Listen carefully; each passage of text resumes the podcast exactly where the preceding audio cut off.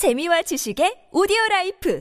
팟빵 안녕하세요. 군사도뽕입니다. 불과 얼마 전 우크라이나가 러시아 본토의 탄약고를 탄도미사일로 공격했다는 소식 못지않게 화끈한 소식이 들려왔습니다. 한때 러시아군이 공격 헬기들에게 공습을 받던 우크라이나가 이제는 거꾸로 공격 헬기 두 대를 동원해 러시아 본토 벨고로드주의 유류 저장고를 타격한 것인데요. 우크라이나가 러시아군을 상대로 대대적인 역침공을 감행한 것은 아니지만 아무리 적의 보급을 끊기 위해서라고 해도 이처럼 러시아 본토로 침공해 타격을 주다니 놀라운 일입니다. 그동안 세계 최강의 방공망을 가졌다며 그리도 선 전에 됐던 러시아의 말들이 모두 거짓이라는 점, 개전 초에 우크라이나군의 항공기와 헬기들은 모두 박살을 내놨다고 했던 러시아의 말들이 거짓이라는 점 등 드러나는 거짓말들이 한둘이 아니라 러시아 주민들은 패닉에 빠져 있다는데요. 러시아의 대통령실이라 할 수 있는 크렘린 궁에서는 이 같은 우크라이나군의 공격이 러시아 본토에 대한 침공으로 간주되어 앞으로 진행될 종전 협상에 영향을 줄 것이라는 입장을 냈습니다. 날이 갈수록 과감해지는 우크라이나군이 어떻게 왜 러시아 본토로 쳐들어가 공습을 감행할 수 있었는지 지금부터 알아보겠습니다. 전문가 전문가는 아니지만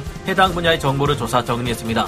본의 아니게 틀린 부분이 있을 수 있다는 점 양해해 주시면 감사하겠습니다. 현지 시각으로 4월 1일 우크라이나의 접경 지역에 있는 러시아의 석유 저장 시설이 우크라이나 육군 헬기들의 미사일 공격을 받았다고 러시아 투데이 등의 러시아 언론들이 일제히 보도했습니다. 개전 이후 우크라이나가 토치카 유 전술 탄도 미사일을 러시아 본토의 탄약고에 날린 적은 있었지만 이처럼 직접 러시아 본토로 침공해 이 같은 공습을 감행한 것은 처음 있는 일인데요. 러시아의 국영 언론인 타스 통신에 따르면 이날 새벽 우크라이나 국경에서 북동쪽으로 약 35km 떨어진 러시아 벨고로드 지역의 석유 저장고에서 큰 폭발음과 함께 화재가 발생했습니다. 야체슬라프 글라드코프 벨고로드 시장은 우크라이나 군용 공격 헬기인 밀24 하인드 두 대가 저고도로 비행하다가 러시아 영토에 진입했으며 미사일로 시설을 공격했다고 주장했습니다. 벨고로드시 측에서 공개한 방범 카메라 영상을 보면 몇 차례 섬광이 번쩍인 다음 폭발이 발생하는데요. 타스 통신에 따르면 화재의 정확한 원인은 아직 파악되지 않았다고 합니다. 다만 로이터 통신의 보도에 의하면 우크라이나 측은 자국군이 공격을 했다고 주장하지 않고 있다고 하기에 이 같은 러시아 언론 매체들의 보도가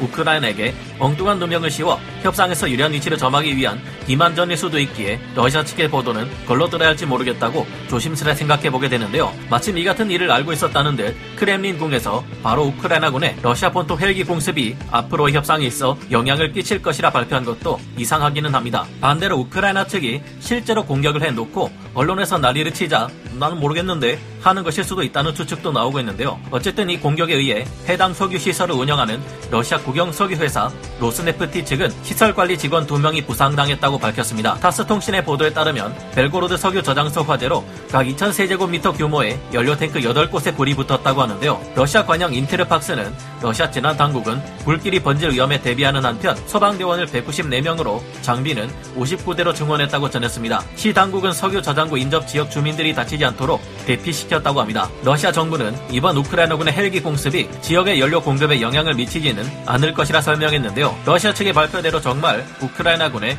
밀-24 헬기들이 러시아를 침공한 것이라면 이는 자신들의 거짓말과 부족한 작전 능력을 드러내는 꼴이기도 합니다. 그동안 러시아군은 우크라이나 전투기와 헬기들은 모두 개전 초에 무력화시켰다고 선전해 왔는데요. 그런데 전쟁이 시작된 지 한 달이 넘었는데도 우크라이나 공군은 여전히 건재하며 오히려 러시아 본토에 직접 쳐들어와 역습을 가하기까지 했다 는 것입니다. 이로 미뤄보아 그동안 해온 러시아의 선전은 죄다 거짓말이라는 것을 실토한 셈이라 수 있는데요. 그와 함께 러시아의 방공망이 굉장히 허술하다는 반증이기도 합니다. 벨고로드는 하르키우에서 100km 정도 떨어져 있어 우크라이나에서 공격 헬기가 날아왔다면 탐지하기에 충분한 거리인데요. 그런데 우크라이나 공격 헬기들이 그 거리를 적어도 비행하는데 해당 지역의 러시아군 어느 누구 하나 이를 잡아내지 못했다는 것은 러시아의 방공망이 그만큼 매우 허술하다는 것을 뜻합니다. 다른 곳이라면 또 모르겠는데 소련 시절부터 세계 최강이라고 그리도 자부해 대던 러시아의 방공망이 고작 우크라이나의 공격 헬기 두 대를 막지 못하고 허술하게 뚫렸다면 이는 충격이 이만저만이 아닌데요. 당시 벨그로드 시민들이 촬영한 동영상을 보면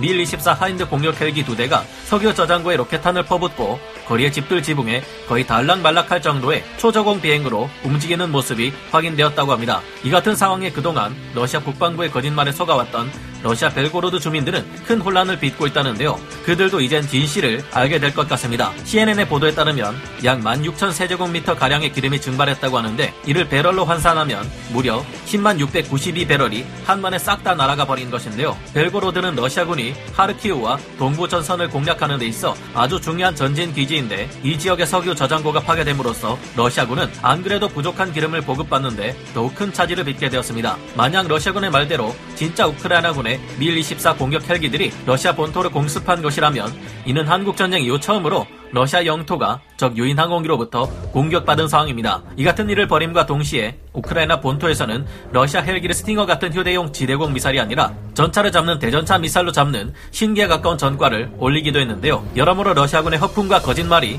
이번 전쟁을 통해 속속 드러나고 있지만 우크라이나군은 러시아군처럼 자만하는 실수를 벌이지 않았으면 합니다. 과감하게 승기를 몰아 러시아군을 몰아붙이면서도 러시아군들과 달리 섣불리 진격하기보다 헤르손 주변에서 꼼꼼히 숨어있는 러시아군 병력들을 정리하 며 나아가는 우크라이나군을 보면 믿음이 가는데요. 현재 러시아군은 드디어 남부전선 전투에 있어 가장 중요한 헤르손의 시가지에 발을 들였으며 수도 키이우에서는 금주령이 해제되어 술을 사기 위해 주민들이 줄을 서 있다고 합니다. 우크라이나에서 얼마 만에 보는 일상적인 모습인가 하고 감격하게 됩니다. 앞으로 협상에서 러시아의 말과는 달리 이전보다 더 좋은 결과가 있기를 바라며 오늘 군사 돋보기 여기서 마치겠습니다. 감사합니다. 영상을 재밌게 보셨다면 구독, 좋아요, 알림 설정 부탁드리겠습니다.